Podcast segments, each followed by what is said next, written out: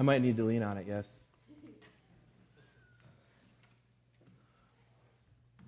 Well, let's not stop praying. Lord, you are our creator, our Father.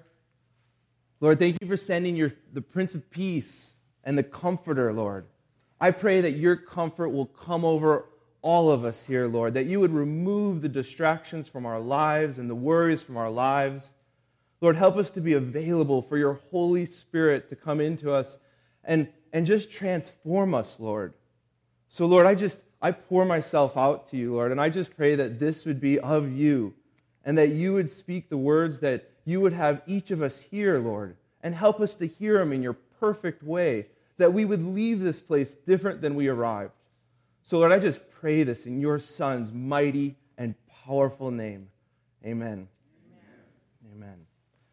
So, uh, again, I am absolutely blessed to be able to be here with you today. Um, thank you, Jack, for going to the mainland. We pray for your safety and your quarantine recovery. Um, we know that your test will be negative, uh, but I do thank, thank him for this opportunity to come up here and share the word. It is so healthy for my life. And, and I thank Robert for his message last week in just kind of setting the stage for what we have a chance to talk about this week.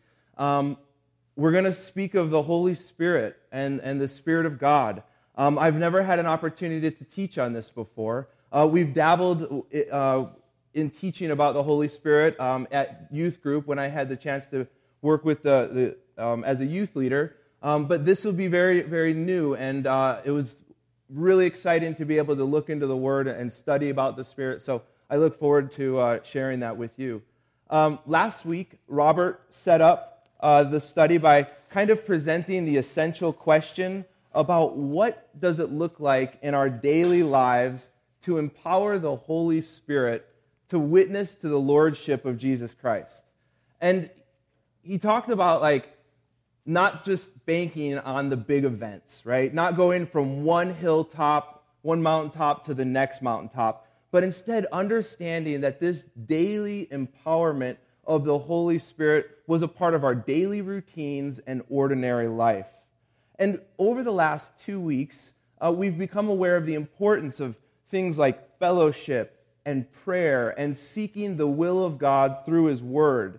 Uh, in Acts 2, we saw the believers united and breaking bread while devoted to the teaching of the apostles. These are the things that we're called to do as a church to make sure that we're available and standing by ready for the empowerment of the Holy Spirit to work through us and do these miraculous giftings the Lord had for his apostles then and that he still has for us today. So today we're going to look into who the Holy Spirit is and how does he work. Uh, and specifically, we're going to look at Acts chapter 3 and the example of John and Peter and their healing um, on a leper outside the temple. So let's get right into it. Um, in Acts chapter 3, verses 1 through 10, we'll read the um, whole kind of the, the miracle and then we'll, we'll break it down.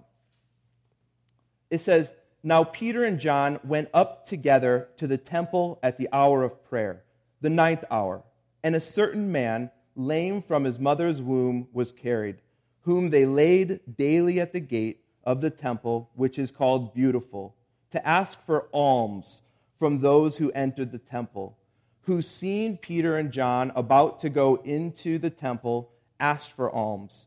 And fixing his eyes on him, with Peter, with John, Peter said, Look at us.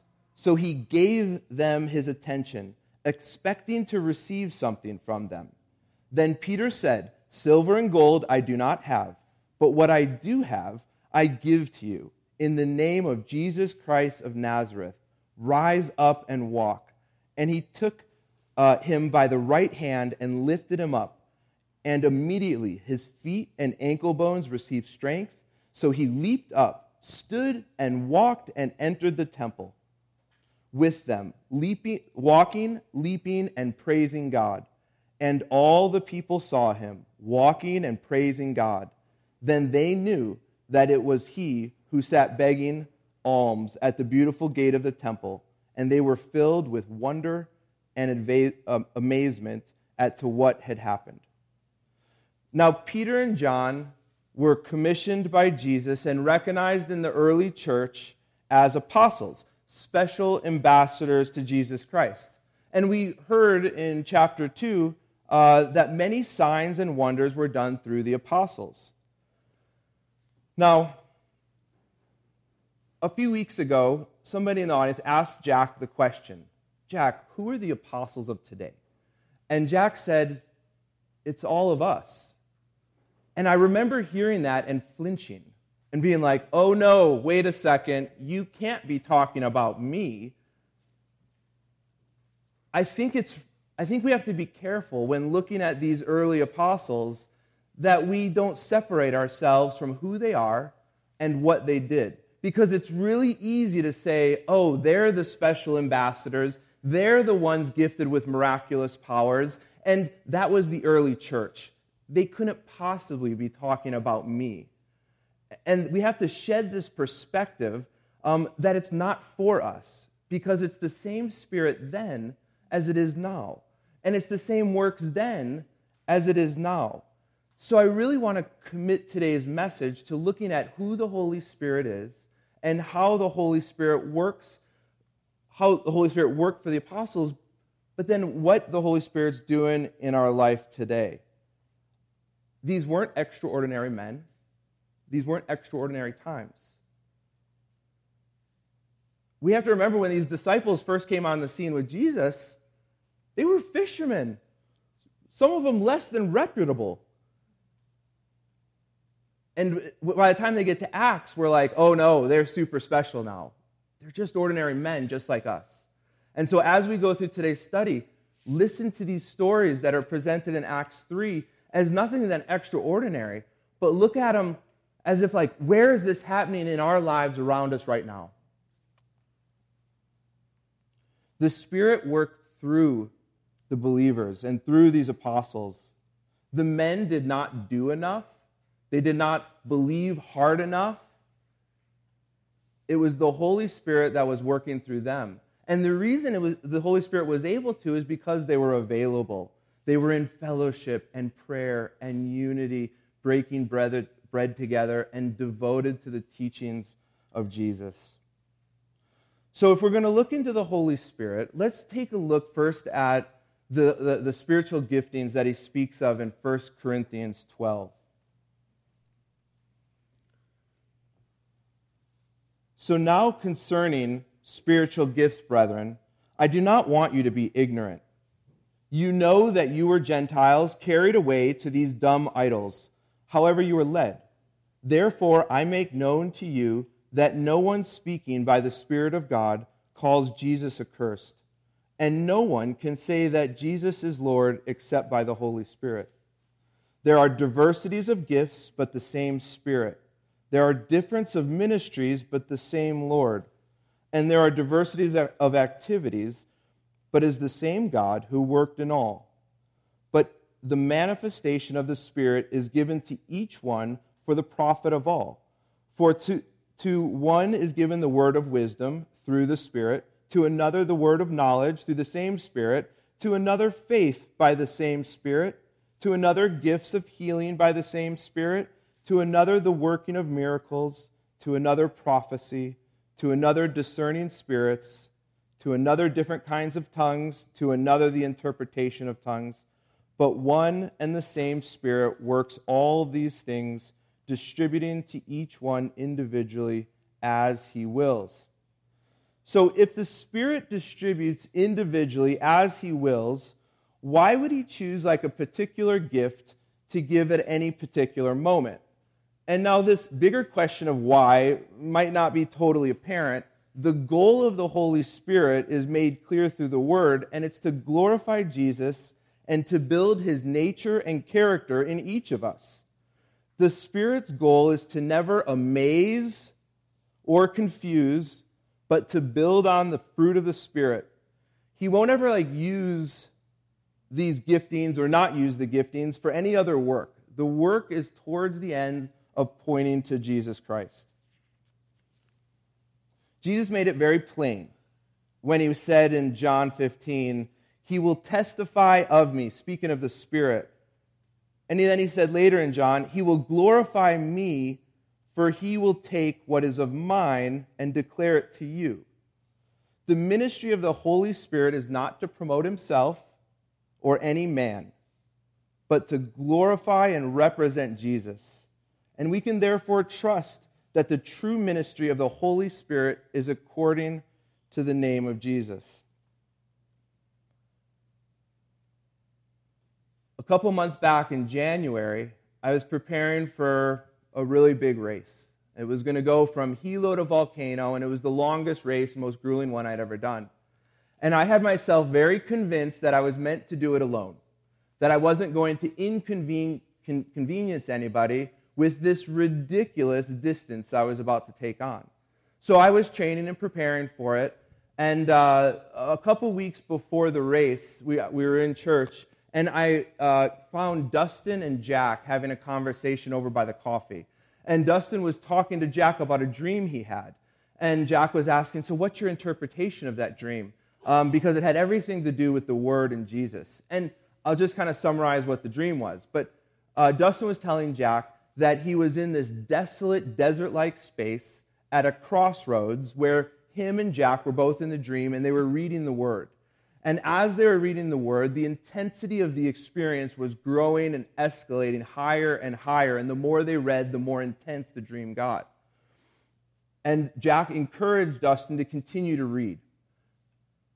And at that moment, while they're standing at the crossroads, the sky opened up and a huge ray of light shot down from the sky right onto that space. Well, I heard this and I absolutely love dreams, and I was like eavesdrop, and I'm like, whoa, that's so exciting. What does it mean? What does it mean? And so we left that conversation, and about two, two days later, I'm on the road doing one of my last training runs before the race, and I'm down on the lower highway. Um, I'm running out towards Waikoloa.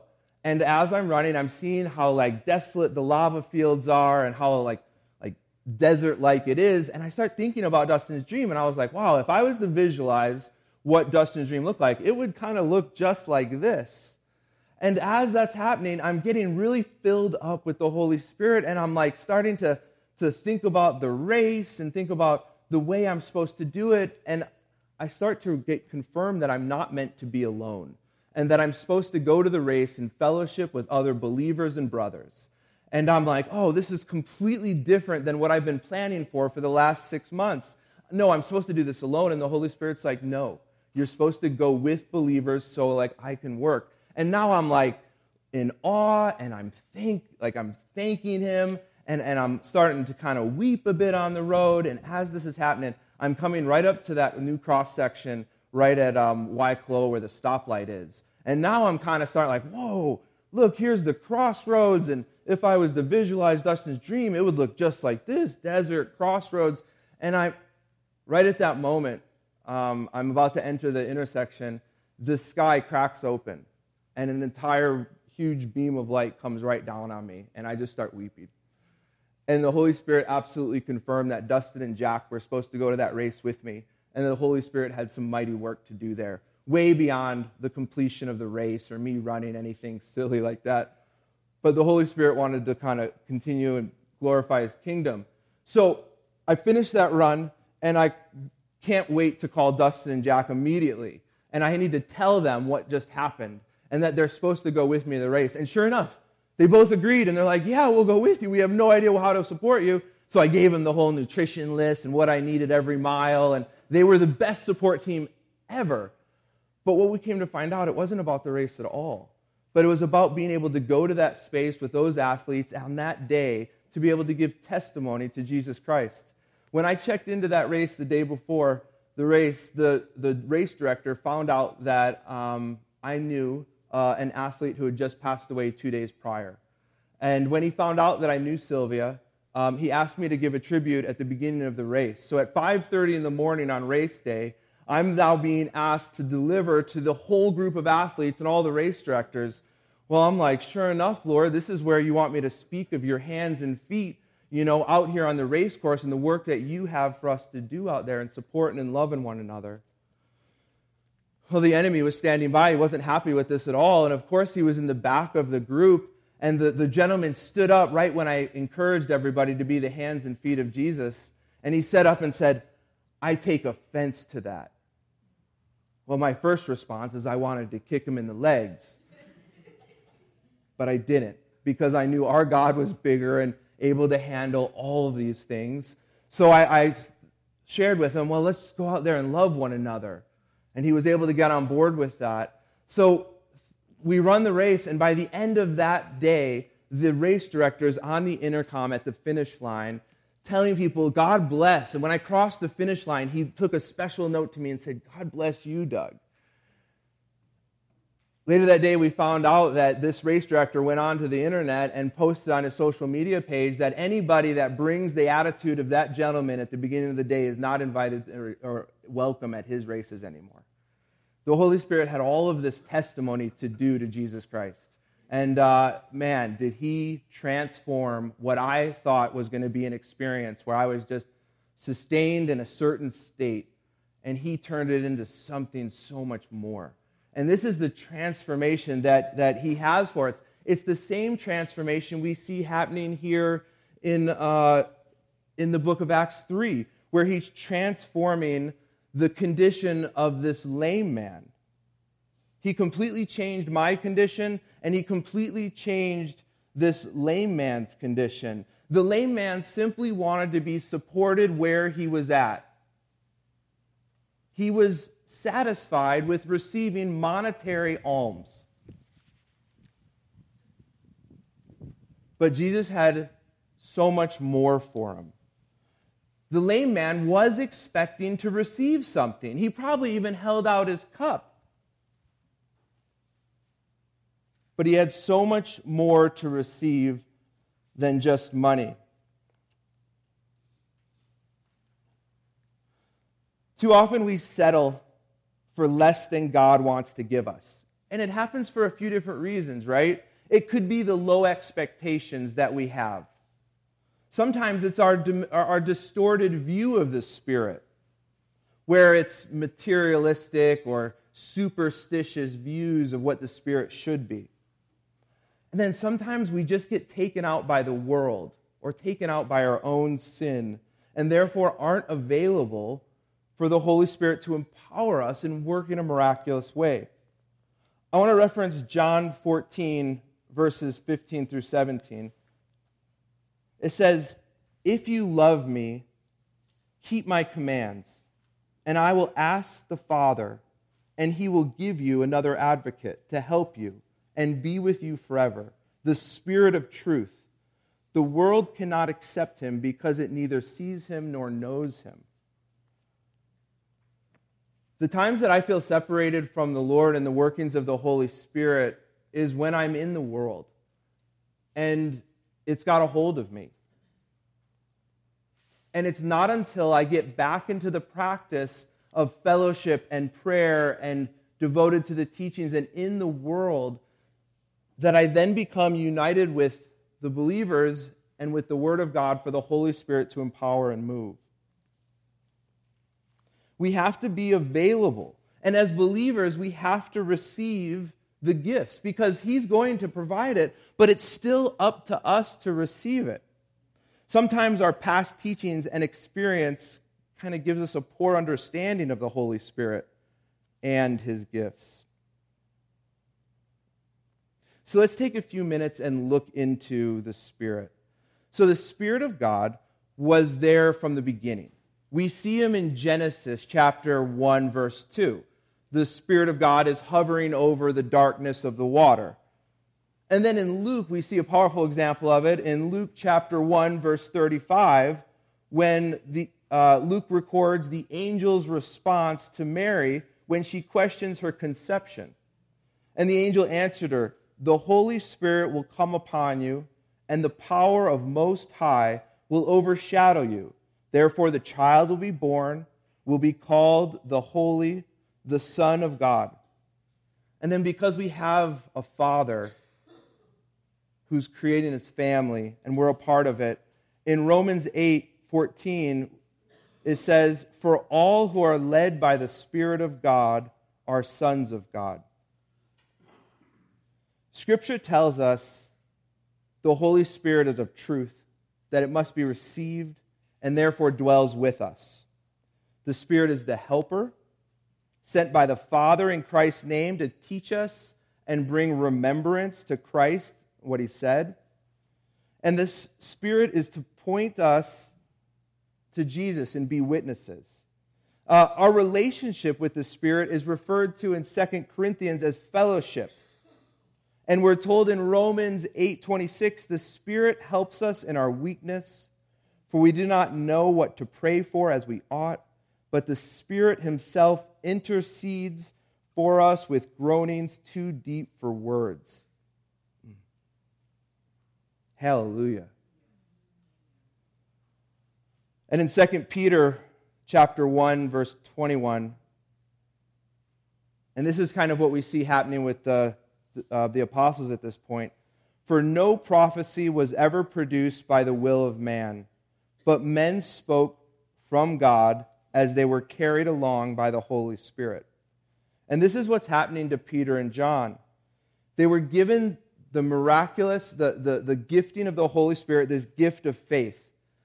And yes, faith is a part of our essential work, our essential life as a Christian, but the gifting of faith is the supernatural trusting of God in all circumstances. You know, it, we see it when Peter walked out on the water. We're meant to be in fellowship with the Spirit, immersed in this condition that we live in our daily and ordinary lives day in and day out. And there's times that we might not want to. Like the Spirit asks us to do some things that sometimes are pretty uncomfortable, and we're like, whoa, you can't possibly be asking that of me. A couple years back, I uh, needed a state ID. I didn't quite have the driver's license in our state yet, and my father wanted us to go golfing. And in order to do that, I needed a state ID to prove Kama'aina. So I called the DMV in Hilo and I said, How late are you open? And the woman says, 4 o'clock. Hangs up. And so now I'm racing after school to get to the DMV so I can get the state ID. Uh, and I get there at 3:45 through security, and I'm into the office. And as you know, the stereotype of DMV workers is that they are the most difficult, unpleasant people to work with. And she proved the stereotype to be absolutely true. So at 3:45 I open her door and I walk in and I'm like, "Oh, thank you, Lord." And I've been praying the whole time there and I'm like, "God, please let me get let me get the state ID." No, no, no. He had so much more planned. I had no idea. I get through the office door and it's 3:45 and she looks at me and she's checking in a couple and I hear they're getting their marriage license. I was like, "Oh, that's so sweet."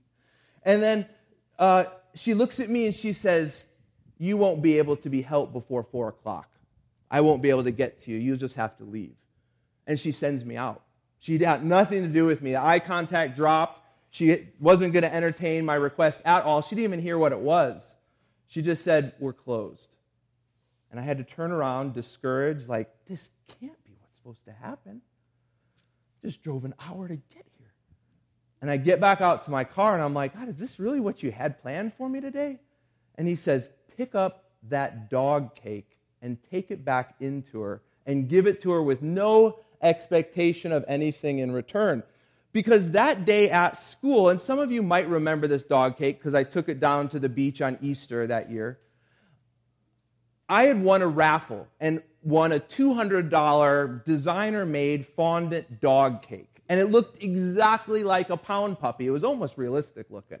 I'm telling it was a designer cake. And I was like, sweet, look at this amazing piece of art and sculpture. And I'm like going to take it home and share it with my family and bring it to the church. And, ah, and the Lord's like, take that into that office and give it to her. And I'm like at the car, like, there's no way, you're joking. And he's like, do it. And he's almost like, test me, right? And I'm like, oh, this is so crazy. So I pick up the dog cake and I walk back into the courthouse area where the office was. And of course, I have to go through security again, right? So I put the big fondant dog cake, and this thing's like this big, like it's no little cake. I put it on the conveyor belt, and the dog cake goes through the conveyor belt and gets x rayed, right? To see if there's any knives in there. And the security guards are looking at me. I'm like, I don't know. God told me to bring this dog cake in. I don't know what's happening. So I walk into her office with the dog cake and I set it on the counter and she looks at me with just stink eyes. She's so mad that I'm back. And I'm just like, look, I don't want anything from you. God told me to bring you this cake and just give it to you. I have no expectation or anything. I'm just going to leave it here and I'm going to go. And I'm really trying to run out of the office because I don't want her to think I'm trying to bribe her or do anything criminal. And she's already really scary. So I set the dog cake down and she takes her finger and pokes it. And her finger goes through the fondant into the dog cake. And now she has fondant and frosting on her finger. She's like, oh, it's really a cake. And I'm like, I know, I know. Enjoy it. And I start trying around. She's like, wait, stop. And I'm, she, she's like, what do you need? And her heart just breaks and she softens. And all of a sudden, she starts to service me. And I'm just like, really, you don't have to. Like, it's okay. And she's like, come on, let's get you taken care of. She takes me in the back room, takes my picture, gets me that state ID, and then I go golfing on Saturday. The story is not about me getting the, the state ID. It's about how the Holy Spirit asks us to do things that are sometimes out of our understanding and that He can still work through them in miraculous ways. That woman's heart got broken that day, and I got to tell her about Jesus. So, hallelujah. that was fun. That was fun. oh, she wouldn't take it. She didn't take the cake. I tried. Please, you have to take it now. Oh no, I have nobody. Nobody will eat it. I don't want it. Right? She makes me take it home then, with the finger poked in. This is pre C19, so it was okay. Uh, I fed it to my family. We ate off it as long as we could, and then there was still the whole butt section left of the cake. So I brought it to the church family on Easter down at Hapuna Beach, right? And I gave the rest away to all you. It was great. That dog cake was amazing. See, the Holy Spirit can use almost anything. oh man, that's, that's good. Um, yeah, yeah, we ate the head. Peter didn't have any money. Peter didn't have any gold or silver. But what he did have was the, the, the, empowerment of the Holy Spirit to witness to the Lordship of Jesus Christ. And Peter knew of healing. Uh, Jesus had talked uh, to him and the disciples and trained them.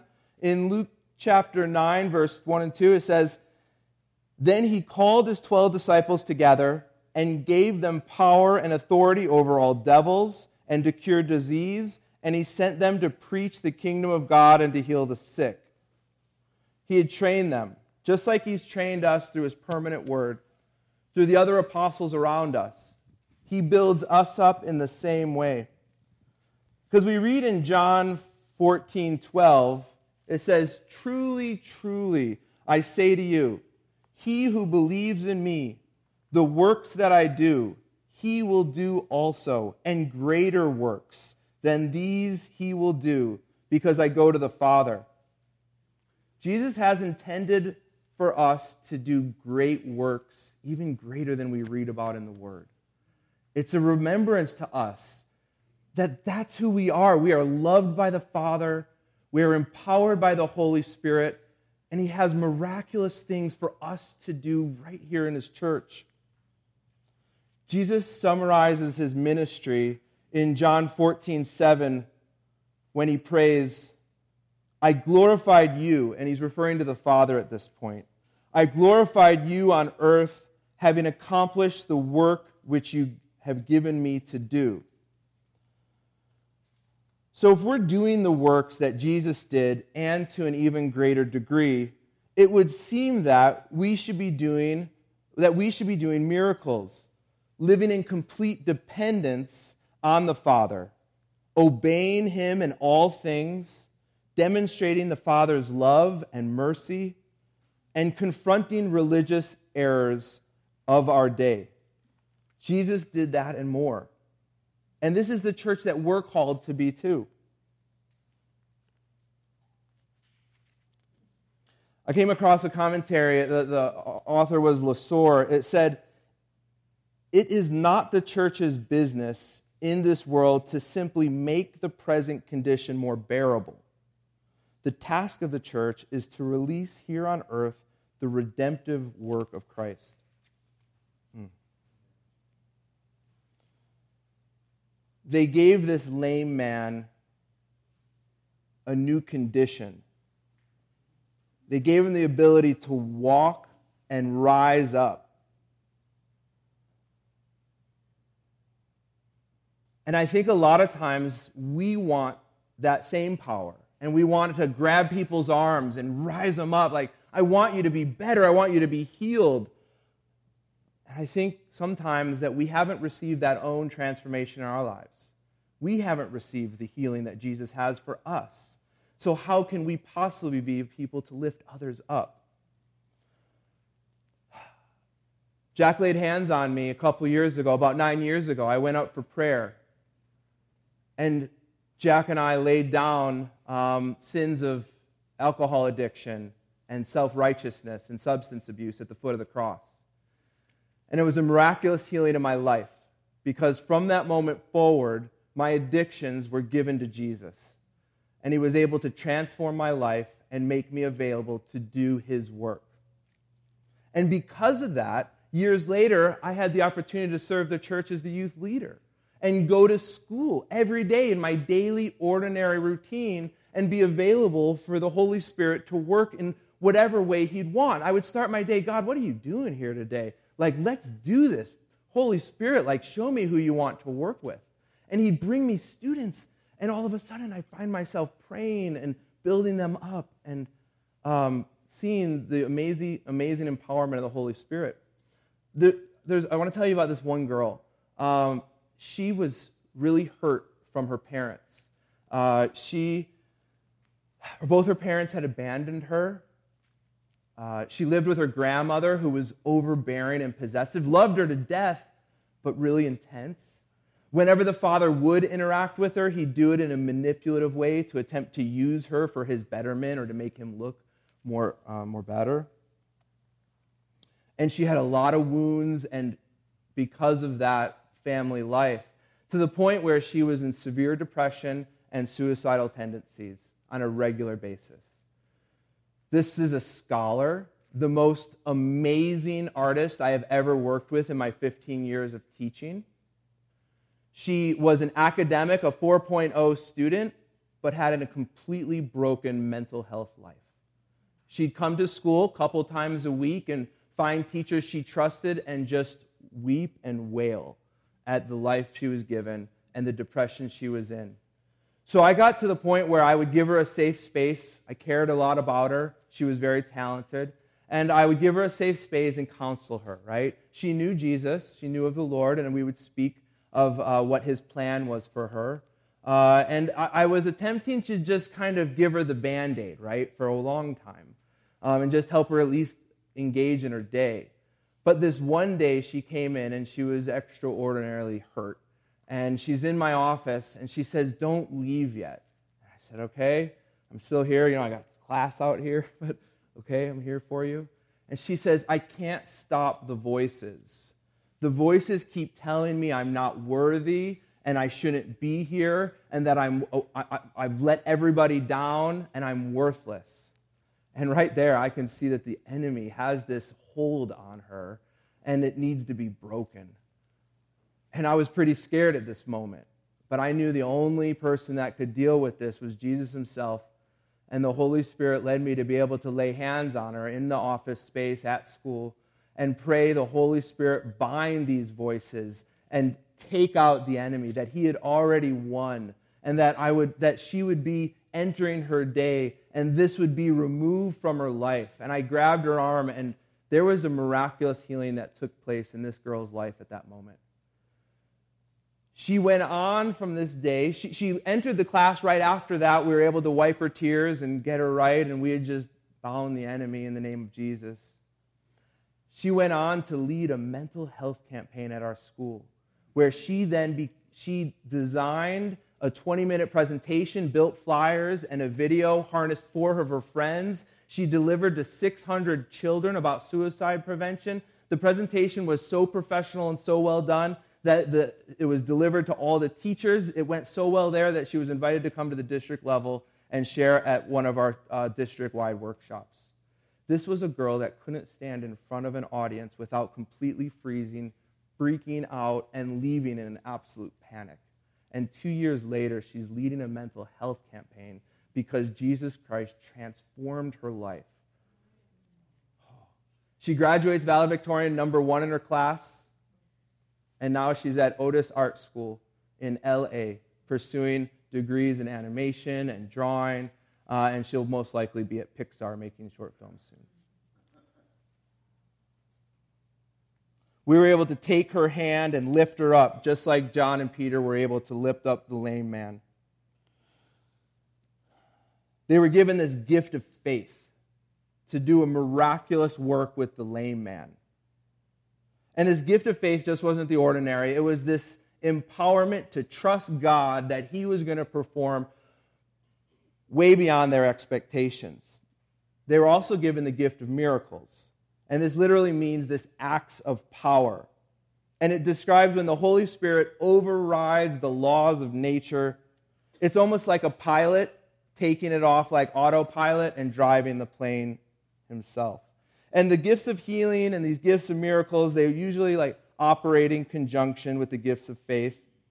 But they're not whims of an individual. It's not like, okay, I'm going into a difficult situation, I like harness it, right? It's not just some whim. It's not a promotional event. It's not done to, to make us or uh, you know individually look better. It's meant to point back to the power of Jesus Christ and this supernatural ability to trust Him. So there's questions. You know, are these spiritual gifts still appropriate today? Have they been like taken back? Was it only meant for the early church? So I took a little look into that. And I'd like to just share with you what the Bible says about the continuation of the gifts of the Spirit. In Mark 16, verses 17 through 18, Jesus made a promise. And all of these signs will follow those who believe. In my name, they will cast out demons, they will speak with new tongues, they will take up serpents, and if they drink anything deadly, it will by no means hurt them. They will lay hands on the sick, and they will recover. This is simple and straightforward promise given to those involved in spreading the gospel that they will be unstoppable and God will even use the miraculous um, to protect them and make them more effective. We read last week in Acts 2 uh, 33, it says, Therefore, being exalted to the right hand of God, having received from the Father the promise of the Holy Spirit, he poured out this which you now see and hear. For the promise is to you and to your children, and for all who are afar off as many as the Lord God will call. The promise of the Holy Spirit, and specifically the miraculous giftings, is a promise made to all generations. And in 1 Corinthians 14, verse 12, even so, since you are zealous for spiritual gifts, let it be for the edification of the church that you seek to excel. The purpose of these spiritual gifts is to build up the body of Christ and individual Christians, and that still remains today. And in the New Testament, this natural, consistent testimony um, is that these spiritual gifts have not been retracted. When Peter and John grabbed his arm and lifted him up, his bones and feet were instantly received strength. He was told to rise up and walk. And now, when he rised up and walked, um, the lame man did three things really well. And it's good for us to know this because when the Holy Spirit works in our, our lives, there's three things that we can do really well. The first thing he did uh, is he attached himself to the apostles, right? He attached himself back to the, to the believer. It was really similar to what happened when um, Jack and I were able to lay down those sins at the cross the church family and the reliance on believers with like minded values became really important for me. When he entered the temple, he was leaping and walking. He was immediately showing off what God had done in his life. And then finally, he began to praise and worship. The leper, or the, the sorry, the leper, the lame man was about 40 years old. Uh, he had been crippled since birth. He was a familiar sight at the gate. So one of the questions I kind of was wondering was, well, why didn't Jesus hear, heal him all the times before when he passed him, right? Because Jesus has been passing this lame man for a while and guarantee he saw him. So why didn't Jesus just do the healing earlier? It's kind of the same question I asked him with my, uh, with my alcohol, right? Lord, why did you let me stay there for two decades? And we can see that God's timing is as important as God's will. And that by the Lord allowing the disciples to do the healing, it brought so much more glory to the kingdom than if just Jesus had done it. By God making allowing me to stay where I was for so long, the testimony I have now about the power of Christ in my life is, is a whole lot more than if I had just been saved the first year of my alcohol dependency. It was a greater glory to God that Jesus healed this man from heaven through his apostles. Because the Holy Spirit then gathered the temple around, and they stood there in, filled with wonder and amazement at that which had happened unto him. Those race coordinators and our students and our friends that see the transformative that, that Jesus has had in our lives, we're that testimony to them. Uh, two weeks ago, when I had a chance to share with you the other, the other week, um, I had spent that, that two days prior to coming here in the valley with an old group of friends that were a part of my old life. And can you imagine the wonder and amazement they had when I was sitting around the campfire, not consuming? and not a part of that old life anymore. It actually opened up the door for one of the gentlemen, one of the guys I was with, to tell me about his wife and how she just entered Alcoholics Anonymous that week. And then I got to sit there and talk about the things about God and the importance of having that relationship with Jesus and the support that a church family can bring. That would have never been the conversation if I sat there consuming alcohol alongside of him. The wonder and amazement of the people around us is such an important testimony to the Lord, a witness to his lordship. So these boasts are in the Lord. Uh, I, I, I don't have the time to go through the rest of the chapter. So I just like to summarize the rest of chapter 3 by looking at verses 18 through 21.